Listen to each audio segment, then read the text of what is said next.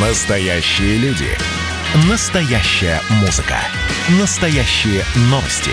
Радио «Комсомольская правда». Радио про настоящее.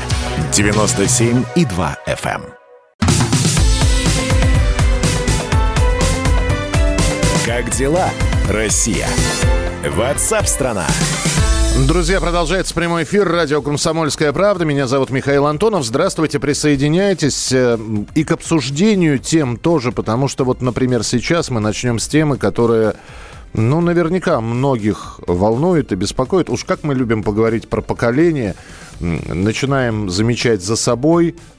Еще, казалось, совсем недавно сами бегали на улицах, и нас родители звали домой, а сейчас уже периодически вставляем в свою речь фразу «Вот я помню в наше время, да что же это за молодежь пошла». Мы сейчас про это и будем говорить. Так что э, присоединяйтесь 8967 200 ровно 9702. Э, Для начала я начну издалека, потому что мне здесь попалась интереснейшая таблица. Я ее только сегодня увидел, и вот я вас с ней быстренько хочу ознакомить. Это все называется, прошу, прошу прощения за мой английский, Program for International Student Assessment. Это тест, оценивающий функциональную грамотность школьников в разных странах мира – и умение применять эти знания на практике. В общем, самые умные школьники и самые, в общем, глупые школьники. Э, Что у нас э, на, на первых, я пять первых мест сейчас произнесу. Самые умные школьники в Китае. На втором месте Сингапур, на третьем Макао, на четвертом Гонконг, на пятом неожиданно Эстония, дальше Япония, Северная, э, Южная Корея, Канада, Тайвань, Финляндия. Вопрос, где Россия? Мы на 30 месте между Латвией и Исландией.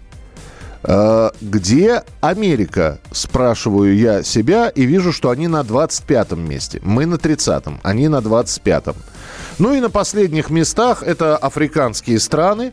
Э, Африканские страны, э, Саудовская Аравия, кстати, Индонезия, Марокко, Аргентина с Бразилией, Южная Америка, кстати говоря. Э, Это, это первая таблица. Вторая.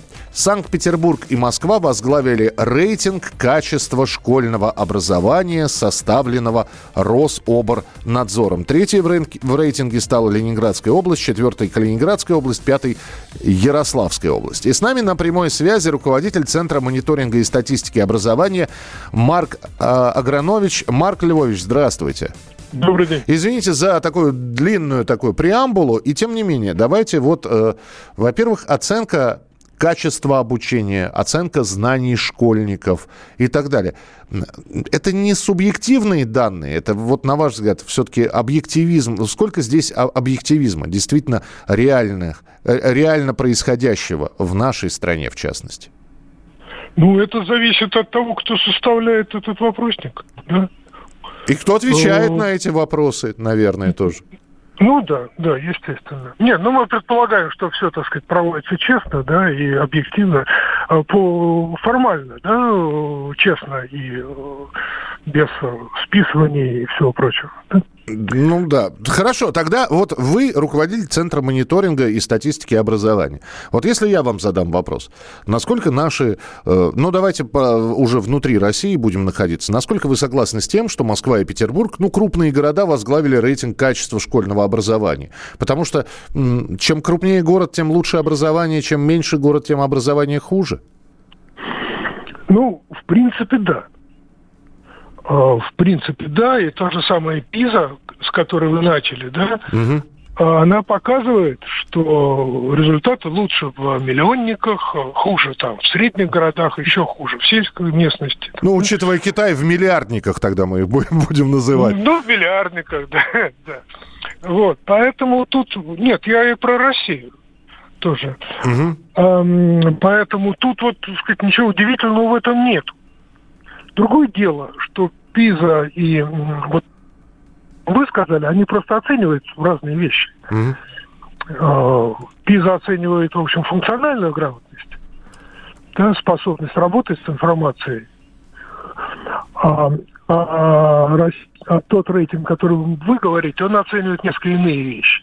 Вопрос просто, что такое качество образования. Он для каждого это имеет свой смысл, наверное. Вы знаете, Марк Львович, я-то просто всегда думал, что качество школьного образования, это напрямую это связано с дальнейшим поступлением человека в высшее учебное заведение. Он получил качественное образование, значит, получил больше знаний или качественно усвоил эти знания. А, соответственно, у него чуть шире дорога во взрослую жизнь, чем у тех, кто это образование получил менее качественно. Ну да, да, наверное, это так. Ну, просто вопрос в том, что лучше, так сказать, не, не идти в ВУЗ и потом непонятно что делать, потому что выбрал не ту профессию, не смог устроиться по специальности там и так далее, и так далее. Или не идти в ВУЗ, а найти какую-то, так сказать, работу по душе и прекрасно себя приятно чувствовать. А есть ли все-таки предпосылки того, что небольшие города, э, те, которые находятся внизу э, второго рейтинга качества школьного образования, каким-то образом будут подтягиваться? То есть ведь, э, когда мы говорим про эту статистику, она не просто так появляется. Это для того, чтобы, ну, хорошо, мы сейчас пятерку лучших назвали, но ведь и есть аутсайдеры, а это значит, что на эти аутсайдеры должен, на этих аутсайдеров должен обратить внимание министр образования, образования, э, выяснить причины, почему там качество школьного образования не должным образом? Или вы считаете, что последствий не будет никаких? Ну, формально последствия, наверное, будут. Будут какие-нибудь там рекомендации, там еще чего-нибудь в этом роде. Вот. Вопрос ведь, наверное, э, во-первых, в ресурсах. Угу. Потому что, ну, сравнивать по ресурсным возможностям Москву и там, я не знаю, Иваново даже, я уж не говорю про нестоличные города, трудно. А, во-вторых, а, значит, из Москвы поступить в московский вуз – это одна история, просто mm-hmm. по расходам. А, расходам на обучение, расходам на жизнь во время обучения. А из Иванова приехать в Москву – это другая история, это совсем другие расходы. Это надо, значит, где-то снимать жилье. Ну, в общем, жить вне семьи, да, это всегда дороже. Поэтому тут вот есть целый ряд сложностей, которые возникают. А с другой стороны, что касается качества образования, то ну тут в среднем, да, в среднем трудно догнать миллионники. Угу. А, хотя и в, даже в деревнях встречаются в отдельных случаях очень интересные, хорошие школы. Это, это, это уже люди. Ну и, наверное, такие школы должны получать всяческую поддержку. Ну, спасибо большое за комментарий. Э, услышали Марка Аграновича, руководителя Центра мониторинга и статистики образования. Итак, еще раз, ну, про первую статистику, значит, мы в мировом сообществе на 30-м месте по тому, насколько умные наши школьники. А вот по нашему рейтингу Москва, Санкт-Петербург, по качеству школьного образования на первом и втором местах. Первый, причем Санкт-Петербург, второй, вторая Москва. Третья Ленинградская область, четвертая Калининградская область, далее Ярославская область. И, э, чтобы всю десятку произнести, Тамбовская область, Удмуртия, Свердловская область, Пермский край и Мурманская область. На сайте «Комсомольской правды» полный список. Про аутсайдеров там тоже можно, кто в конце этого списка, прочитать. Публицистка, комсомолка и просто красавица Диана Кади с пристрастием допрашивает главных ньюсмейкеров страны. В конце каждого выпуска спорщики заключают пари на главные темы дня. Что получит победитель?